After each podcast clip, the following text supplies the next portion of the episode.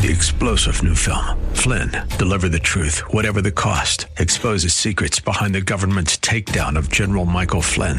Flynn knew what the intel world had been up to. He ordered the first audit of the use of contractors. This set off alarm bells. He told the truth. He was the most dangerous person for Donald Trump to hire. They had to get rid of Flynn.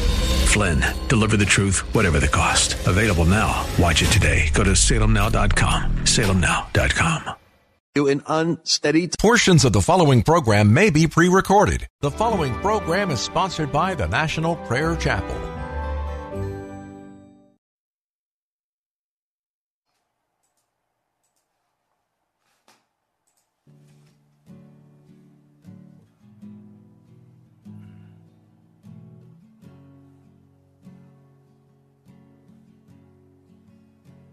There is a judgment greater than anything you've ever known. And it won't be long. Your life will pass by as a vapor, and you will stand before the judgment seat of God. And every secret deed and thought, every wrinkle, every spot will be in view. Before the one who knows all things, the Lord of Lords and King of Kings, you know the one you never knew. While you have breath, you have a choice to make in life. Turn away from your sin and believe on the risen Christ. You can find peace in Him from the judgment that's to come.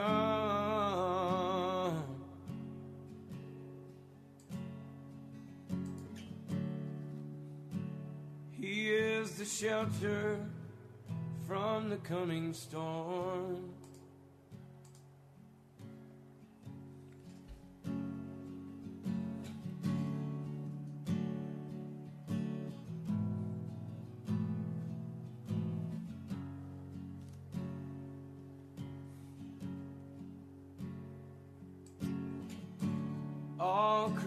Creation shakes at the mention of his name.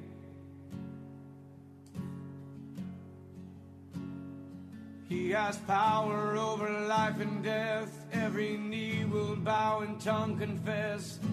Heaven and earth will proclaim that Jesus Christ is Lord. To the glory of the Father, will you bow? Will surrender to His majesty? He can save you from the might of all your sin. This is the fight in which He stands in perfect victory. While you have breath, you have a choice to make in life. Turn away from your sin and believe on the risen Christ. You can find peace in Him from the judgment that's to come.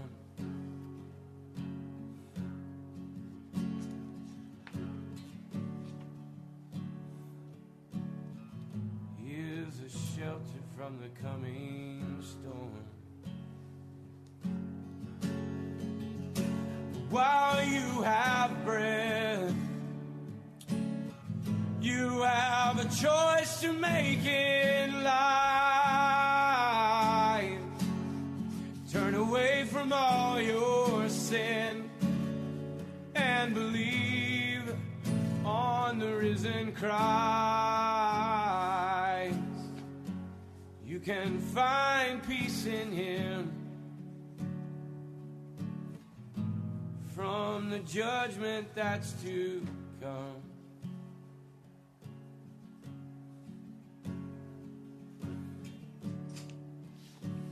He is a shelter from the coming storm.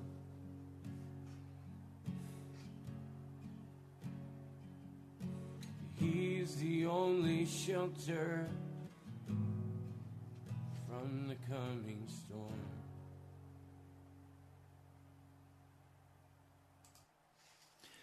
Welcome to Pilgrim's Progress. I'm Ray Greenley from the National Prayer Chapel. Just over two weeks ago, I was carrying a heavy lamp up the stairs to my wife's studio. I lost it. I lost my balance, and I came crashing down that flight of stairs, landing on my right hip and my right leg, as well as the accompanying bruises that you would expect. I lost, as I lay there, all my self confidence. It was gone. I've said that to several people, and they have said to me, Oh, no, Pastor, don't lose your self confidence. You have to have self confidence. No, I have to have self confidence like a toothache. It is not righteous, it's unholy. I'm going to share with you not only the journey I'm on and the healing process I'm on.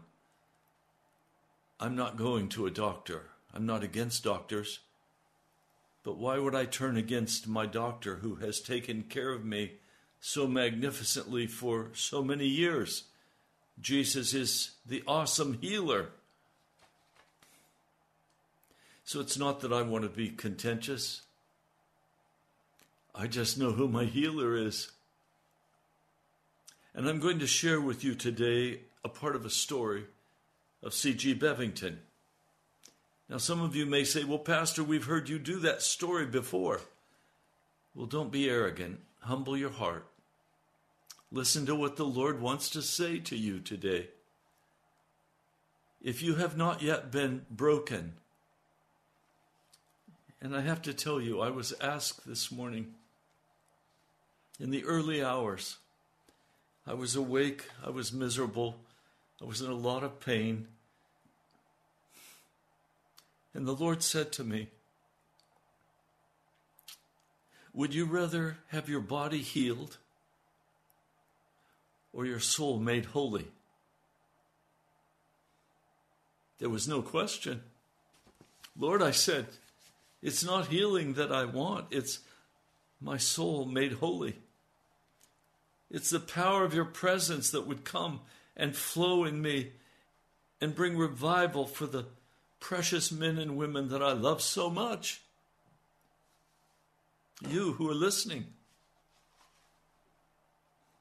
Now, we have a few anti intellectuals who come and make smart aleck remarks but I don't mind them. I love them because the fact that they're making such hostile remarks tells me that God is working in their soul.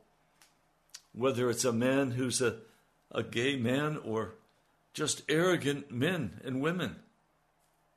And oh, believe me, yes, they show up on this page. But I know why they show up because God is calling after their hearts. So let me share this story. You'll see why. The title of, of this broadcast is Broken. Broken. And I've been broken. And I'm in a process of, of healing. And you're going to get to watch as God does that. First in my spirit, and then in my body. This man, C.G. Bevington, is a holiness evangelist. He preached in the beginning of last century. He was mainly in the southern part of the country, southern Ohio, Cincinnati, Chattanooga. Well, here it is. It was in the fall of the year, and it was quite chilly. On the second day of work, I was polishing the stovepipe while standing on a cloth bottomed chair. Not wishing to soil the cloth, my feet were on the outer edges of the chair. I was rubbing with all of my might, stretching and reaching as high as I could, when the chair turned over. I fell heavily, striking my, my side on the chair. The poor chair was completely smashed, and I just lay there among the bits and pieces for some time. I don't know how long it was, but when I regained my senses, the building was spinning around me at a tremendous rate and I felt very sick. I tried to get up but could not, so I fell back on the floor and tried to pray. I was in such misery, I could hardly even do that. Finally, I did feel a little better, and with the aid of three other chairs, I was able to pull myself to my feet. The pain in my side had me gasping in agony. I wondered, what in the world is the matter? I found that putting my hand on it and pressing hard helped a little. I kept the pressure on. In my case, my right leg is totally unable to maintain any weight on it. I don't know what's broken. I just know something is broken but I'm trusting Jesus. He's my healer.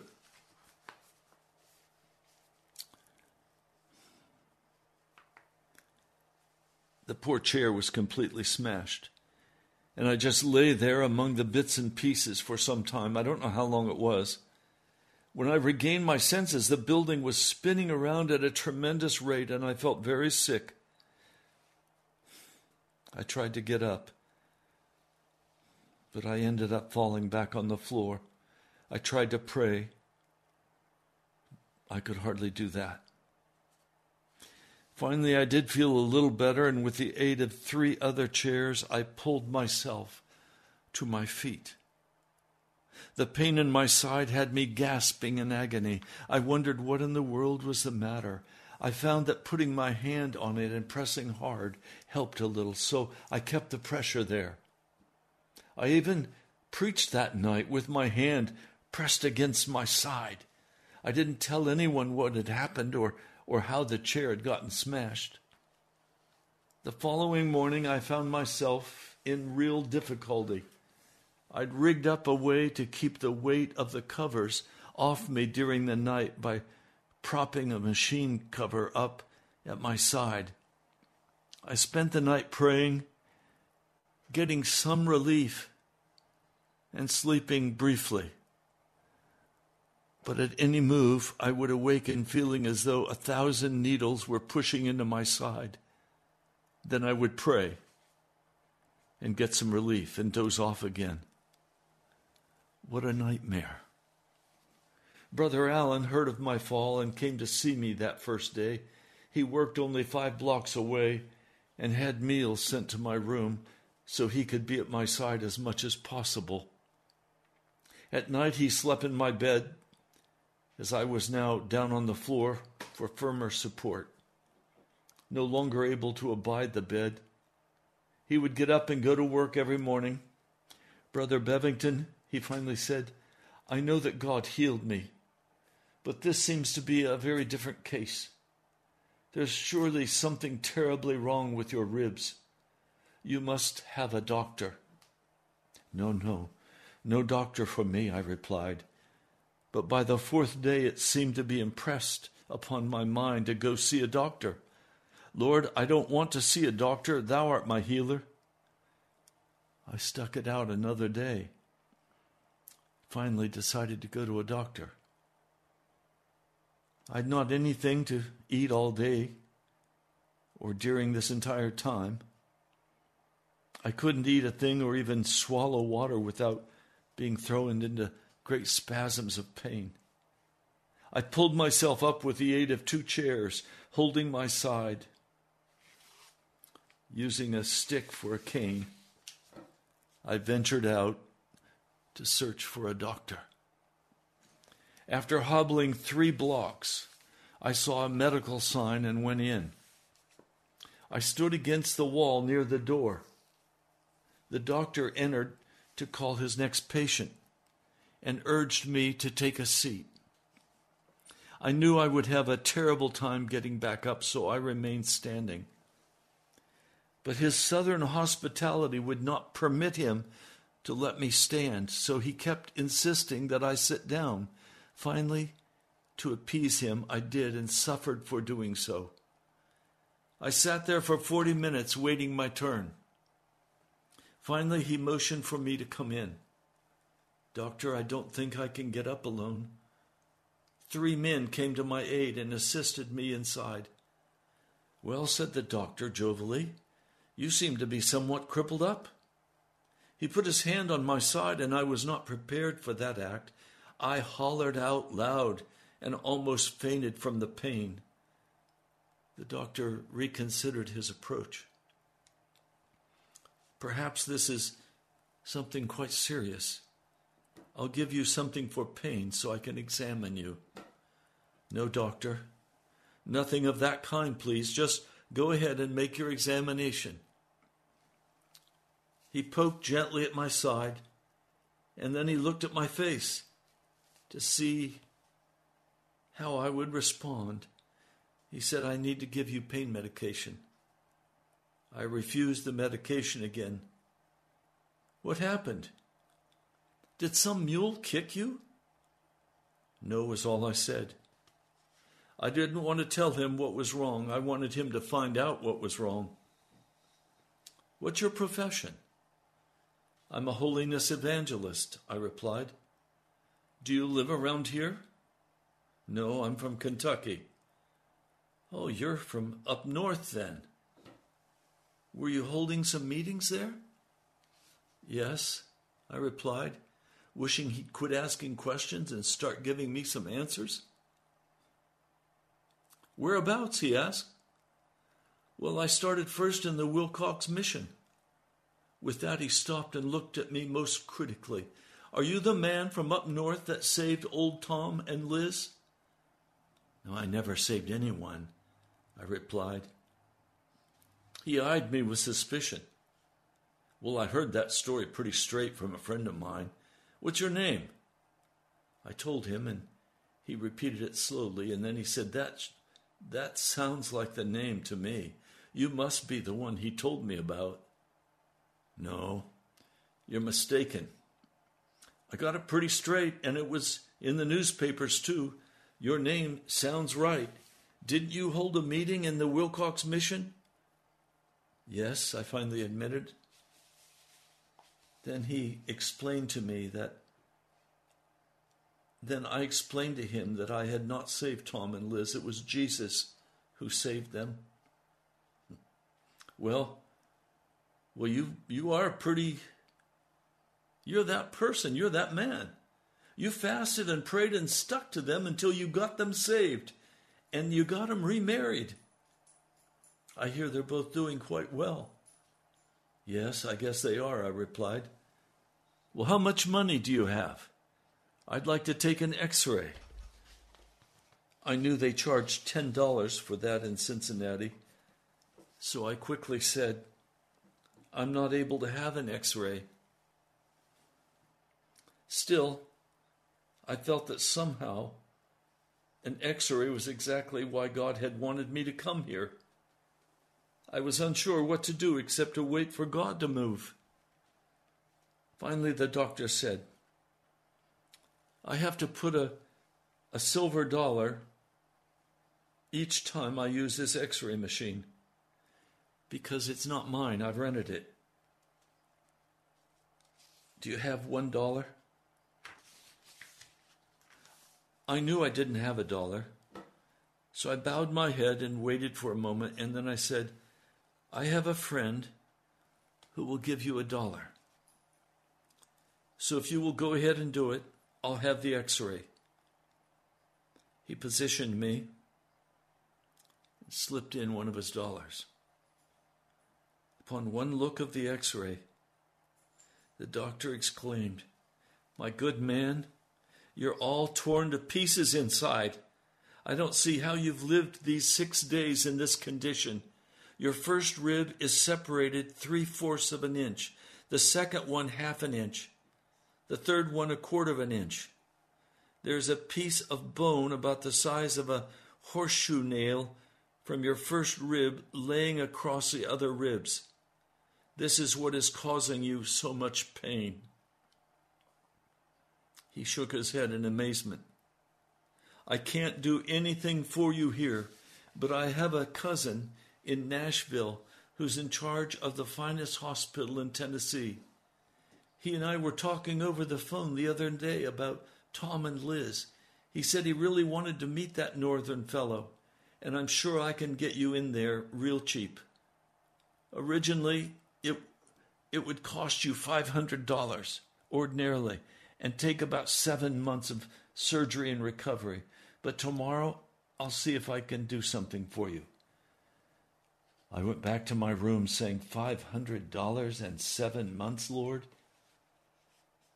You can do better than that. I went into the room and resumed my position on the floor. Every moment caused me great suffering, but I believed I would soon get the victory. The floor was getting harder and harder. Night came, and so did Brother Allen. I told him what I had done and where I'd been. He said, What doctor did you go to? I told him the name. Oh, he's a dear friend of mine, a saved man. He's the one who, who bought the baby organ for me to play at the jail and on the streets. He does all the doctoring at the foundry where I work. Everyone recognizes him as a Christian. He always gets down on his knees and prays at the foundry before examining patients. I see him as I pass by his office every day. Brother Allen gave the doctor a dollar for me the next morning, and the dear doctor worked faithfully all that day for me. That night, when Brother Allen came in, he was covered with perspiration after having run three blocks to break the wonderful news to me. I just stopped in at the doctor's office to see what he'd been able to do. Everything is planned out. There will be a stretcher with four men here at 9 a.m. tomorrow morning. They will bear you to the depot where a special train has been chartered to take you to Nashville. You will be cared for at the remarkably low price of just what the material for the artificial rib will cost. It won't be more than $80. All the work, the care, the board will all be donated. You're going to have nearly $700 worth of medical help donated to you. That doctor is such a good man. Brother Allen, I said, that is a, a great favor. Indeed, and I don't feel, and I do feel thankful for what the doctor has done, but I cannot go to the hospital. What? You won't go to the hospital? I can't. I felt helpless to explain. Brother Bevington, you must remember that you are not in the north now. You are in the south, where gangrene springs up in a case such as you have and spreads so rapidly it risks infecting the entire city. The Board of Health will have to interfere, and you'll be sent to the pest house. I will never endure seeing you sent to that place. Didn't the Lord heal you down here in this very city? I said. Yes, but your condition is altogether different. You're older than I am. I didn't have any ailments that would cause gangrene. Perhaps not, but is God circumcised, circumscribed to conditions of a place? Is God's power and condition is God's power conditional? Must all of those earthly facts be analyzed before God can operate? I questioned him most firmly. Still, he tried to reason with me. Brother, you must exercise judgment here. You are not dealing with northerners, you're dealing with hot headed southerners. So, according to what you just said, you believe God's power is limited to place and people. You may believe that, Brother Allen, but you'll never make Bevington believe that. I will not, under any circumstances, go to that hospital. I cannot turn my back on my heavenly doctor. Never. He's ne- he has done too much for me. He will not fail me. But you might infect the whole city, which they will not allow for a million dollars, he pleaded. You must have all the officers in town after you, and the pest house is where you will land. That will be the result of your refusal, and you will not have anyone to blame but yourself. With that, we retired for the night in complete silence. I want to stop and just say a couple of things to you. I am not a secular humanist. Secular meaning without regard to a God. Humanism meaning that man has the power to make everything happen. That if it's going to be, it's up to me. And I can be motivated and encouraged. I can be supported by other people and there can be a complete change. I don't believe that for a moment. I am a Christian. Now, the problem we're facing in the American church is that the American church has adopted for itself a brand of secular humanism and it has stolen the passion and the power of the gospel from the church. Let me continue reading.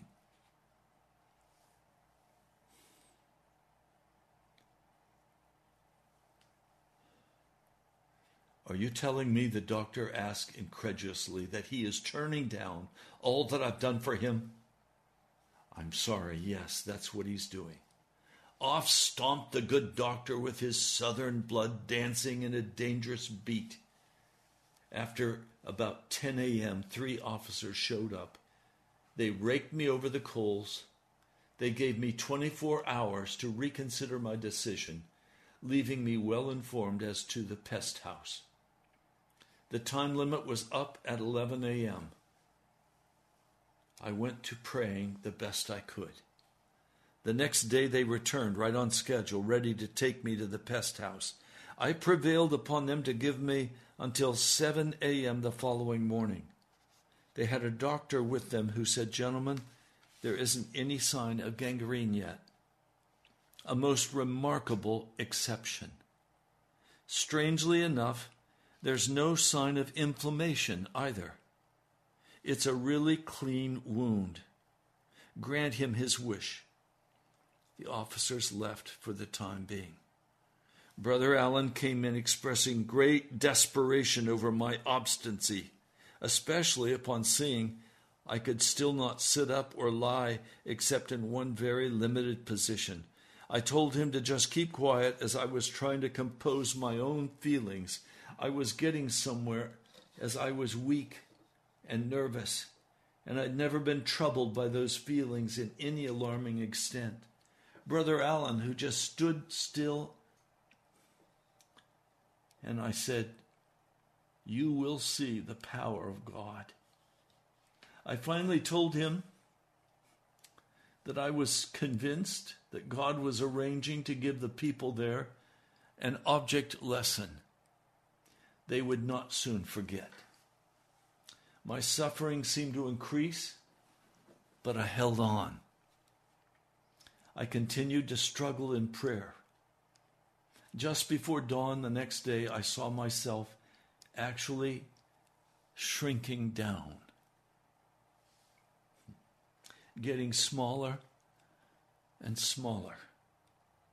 I felt a glimmer of a hallelujah, for I knew I was on the Lord's trimming lathe. I was being trimmed down. So I began to softly praise the Lord.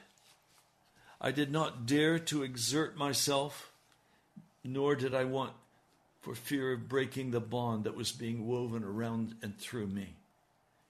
Neither did I want to awaken Brother Allen. I kept quietly saying, Glory, glory, glory. At each utterance, I would see more shavings fly. I knew I was getting the victory. The glories just kept coming out, whether Brother Allen was sleeping nearby or not. They were getting louder and louder. Once I knew it was time for him to get up, I didn't hesitate to open my mouth even more.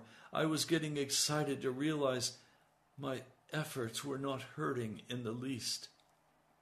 I'd not taken so long deep breath in days, and I wanted to so badly. So I tried and rejoiced that it didn't hurt. Brother Allen had now awakened and was staring at me. I raised my right arm in the air. Nothing hurt, and I just shouted as loud as I could, Glory, it's done. As I said those words, I heard the ribs come back together. I jumped to my feet and began pounding on my ribs. Frightened by my actions, Allen bounded out of bed and grabbed my arm. Brother Allen, I am healed. Brother Bevington, you will kill yourself if you don't stop. No, I'm healed.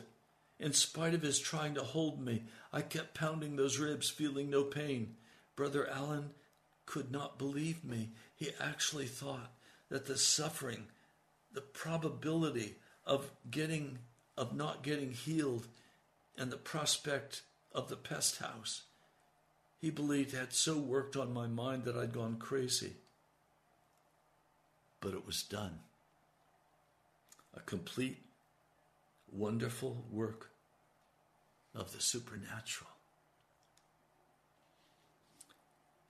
As I related these words, I can still feel the glory, the same power I felt back then. I rejoice in a Christ who heals. Hallelujah to his dear name. May that name always be magnified as we exalt him above all other agencies and powers. I felt hungry right away, so I went out and had a good early dinner. I'd not eaten but one meal during those eight days of struggle. Then I came back to the room. How different everything looked. I fell on my face on the very spot where I'd been healed and sent forth the contents of my heart. A great landslide came into my soul, and I laughed and shouted for about three hours. Finally, calming down and becoming somewhat normal, as I adjusted to the change, I thought I should let the doctor know what had happened so I went to his office, took a seat, and waited for him. When he came to the door, I spoke to him, but he just grunted. He had been insulted, and the old man in him was making a fine display of what he felt on the inside. When it came my turn, he stepped to the door and motioned for the next person, ignoring me. So I jumped up, feeling he could not fail to see the difference in my movements. It had the desired effect. He looked at me in amazement and he said, What has happened to you? Doctor, I am a healed man.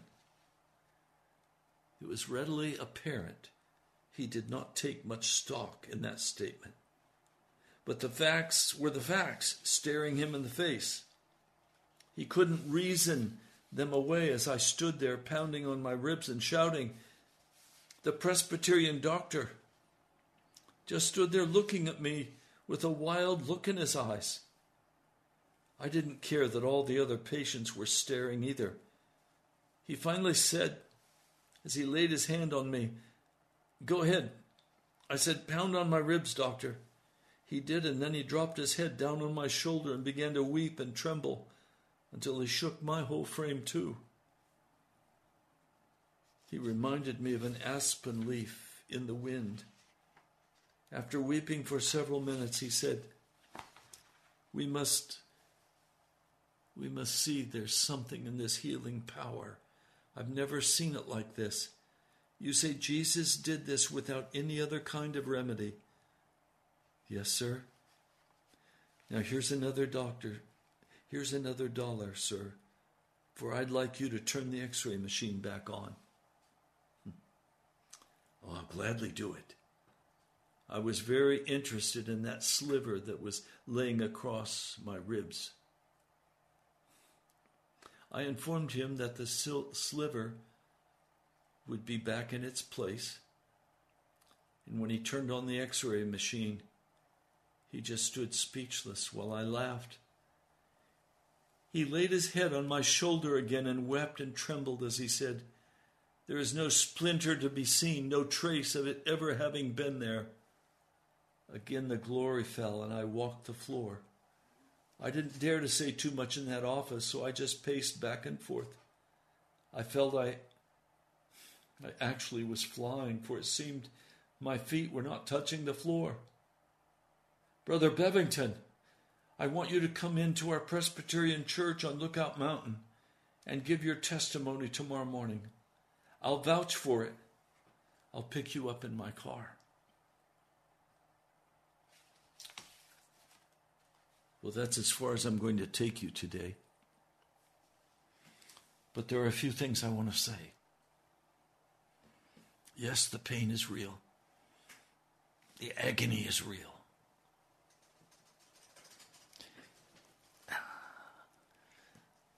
The healing power of God is real. We don't see it much in our day at all. We have a few charlatans that pretend they're healing, but they're charlatans. No, I'm not saying everybody who's a healer is a charlatan, but most are. Most are treating it like a business. No, what I want to say to you is that when you're completely broken, and your self confidence is destroyed. And your confidence is now found only in Jesus Christ. When you know that He is the only healer, that without Him you will die. You learn that there's a battle to be fought and it's a bitter battle. A woman said to my wife, I'd like to move from out west and come and join you at the National Prayer Chapel. And my wife said to her, Yes, of course, we would love to have you. But if you're going to come and be a part, You've got to understand. You have to be totally given to Jesus Christ. Well, now that's real hard for her because, you see, there's a battle that has to be fought. And that battle is with the devil. You know, the first thing the devil came as I was laying on the floor in great pain, he came to me and he said, You're an idiot. You're an idiot. You're never going to walk again. I rebuked him in the name of Jesus. And I said, Now leave me alone. I've got to talk to Jesus about this. And so I began to cry out to the Lord over this issue. I was in so much pain, I couldn't pray very well. It was hard.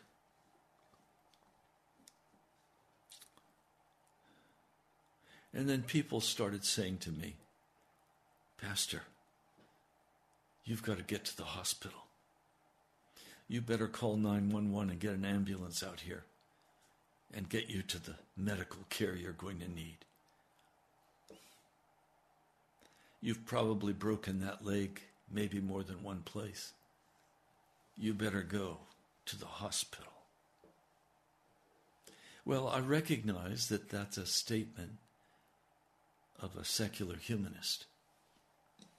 Man can take care of man. Don't worry about it.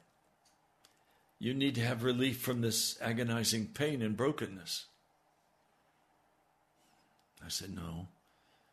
What I need is a new heart and a new spirit.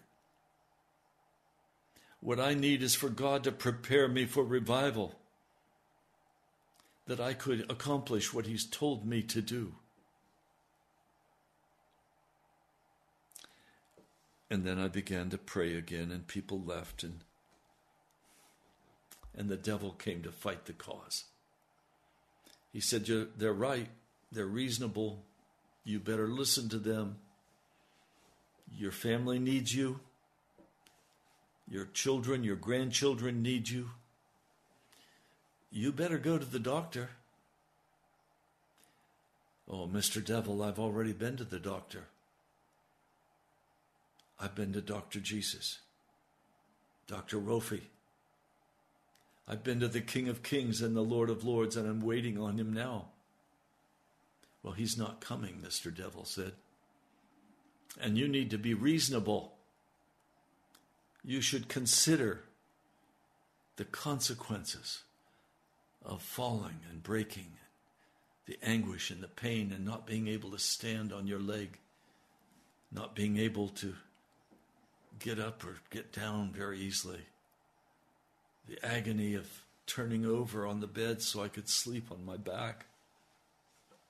It was the only place I could get any temporary relief.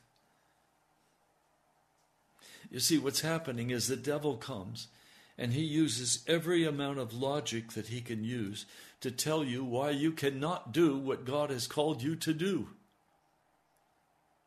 to tell you how insane you are to tell you you're crazy. And frankly, I've had some people say to me, You're crazy. If I were in your place, I'd be at the doctor's.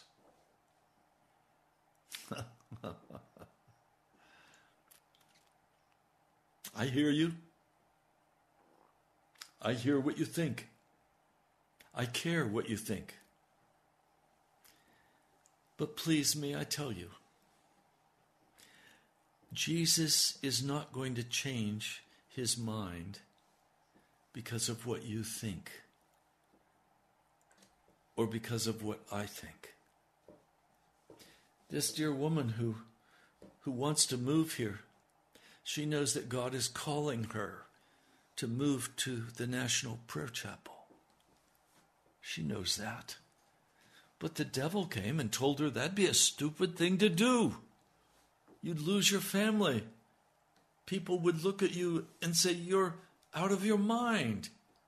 You're single. You can be a Christian right here. And she said, You know, I think you're right. I think I'd be much more comfortable right here. At my age, I don't need a big change. Yes, you're right. Mr. Devil, I'll stay right here. That's wisdom. No, that's not wisdom.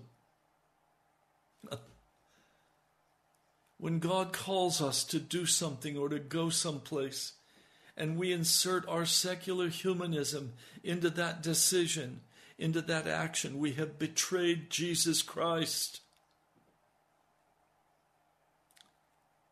We belong to Jesus. He bought us.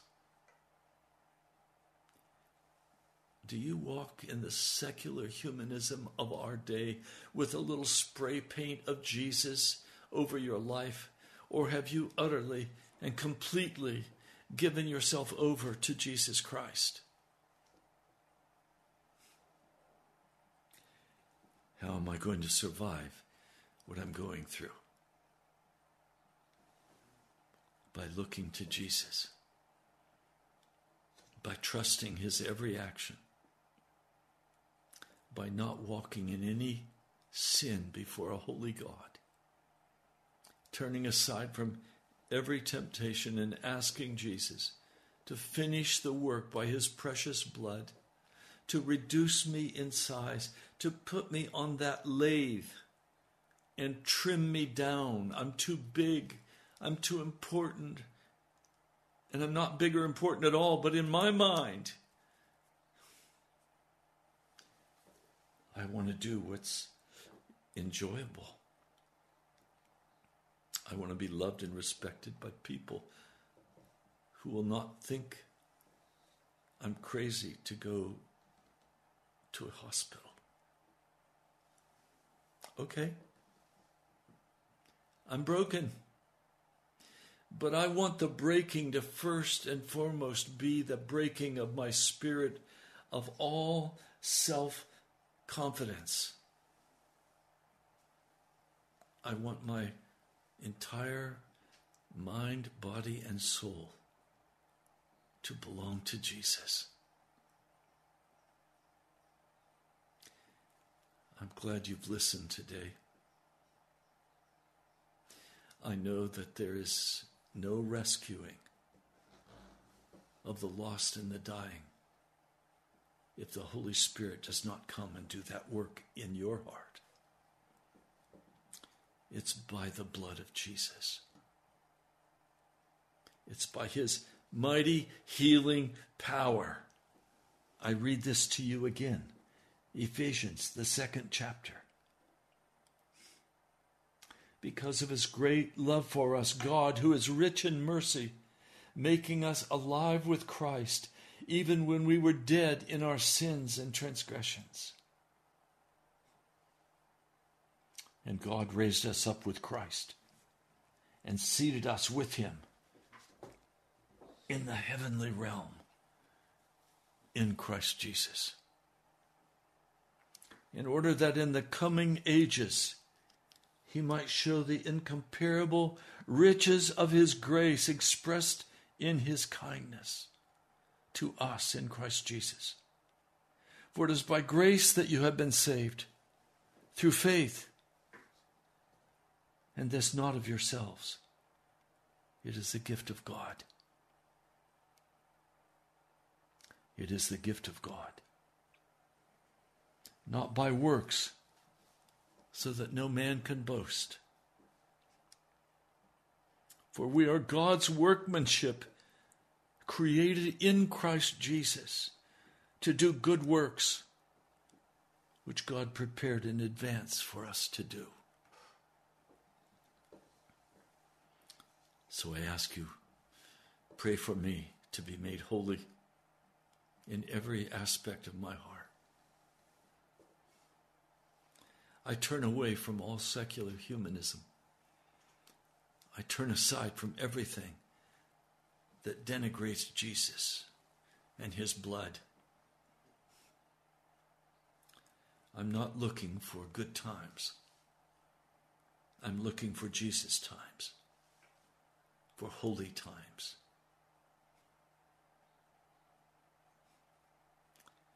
Yes, my cell phone is smashed. My eyeglasses are broken. As you can see, there's no lens. I want Jesus. I worship him. He is the Almighty, the King of kings and the Lord of lords. I love Jesus. I don't want to be a half baked Christian. I don't want to be a Christian that walks in secular humanism. I remember that preacher who used to say, if it's going to be, it's up to me. When the going gets tough, the tough get going. Remember Robert Schuller? He was a liar. There was no truth in him. There was no truth in him. I'm not looking for self esteem, I'm looking for self breaking.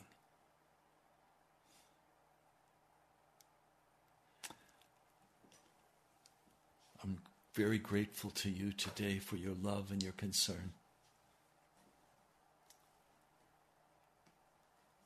I praise the name of Jesus. I know I will be healed, but my first concern is to be healed in my spirit, in righteousness and holiness, to be passionately loved by Jesus, to be filled by His Holy Spirit. That's what I want. And after all of that, if he has time, I'd like him to touch my body with healing and, restore, and restoration. Oh, my brother, my sister, I love you. I want you to be one who walks with me in the heavenly realms.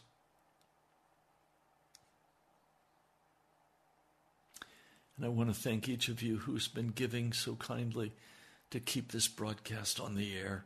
And I'm going to walk with you day by day. Please don't be upset with that, but I'm going to walk. You're going to see the changes that occur. You're going to see the pain and the anguish on my face. I said to my wife after the broadcast yesterday and to Brother Ed, Are people going to be offended by seeing the immense pain in my face? They said, It doesn't matter. Say what Jesus tells you to say. I'm going to. Let's pray. Lord, I'm not going to turn to the left or to the right. I'm going to go charging straight ahead. I'm going to praise and honor and worship you, Jesus. You are my Almighty, my King of Kings, and my Lord of Lords. And you have broken me. And for that I praise you and worship you, Jesus. Thank you for casting me down and breaking me, that I could finally see the self confidence shattered in my life. Lord, I, I want every, every ounce of self confidence totally shattered in my life. Do whatever is necessary in my heart to prepare me for the revival that you've promised me you will send. Lord, I pray that you will do the same for every person who's listening right now. Bless them as they give, and bless them as they are broken before you, and they lose their self confidence, and a great confidence in your blood rises in their spirit. Lord Jesus, thank you. I pray in your holy name. Amen. Well, you've been listening to Pilgrim's Progress. I'm Pastor Ray Greenley from the National Prayer Chapel. Many of you need to come on Sunday to the National Prayer Chapel. Why do I say you need to come? Because you are desperately afflicted with secular humanism and with pride and you need to pay whatever price you have to pay to be with people who are believing and doing as I'm believing and doing. I love you. God bless you. I'll talk to you soon. Three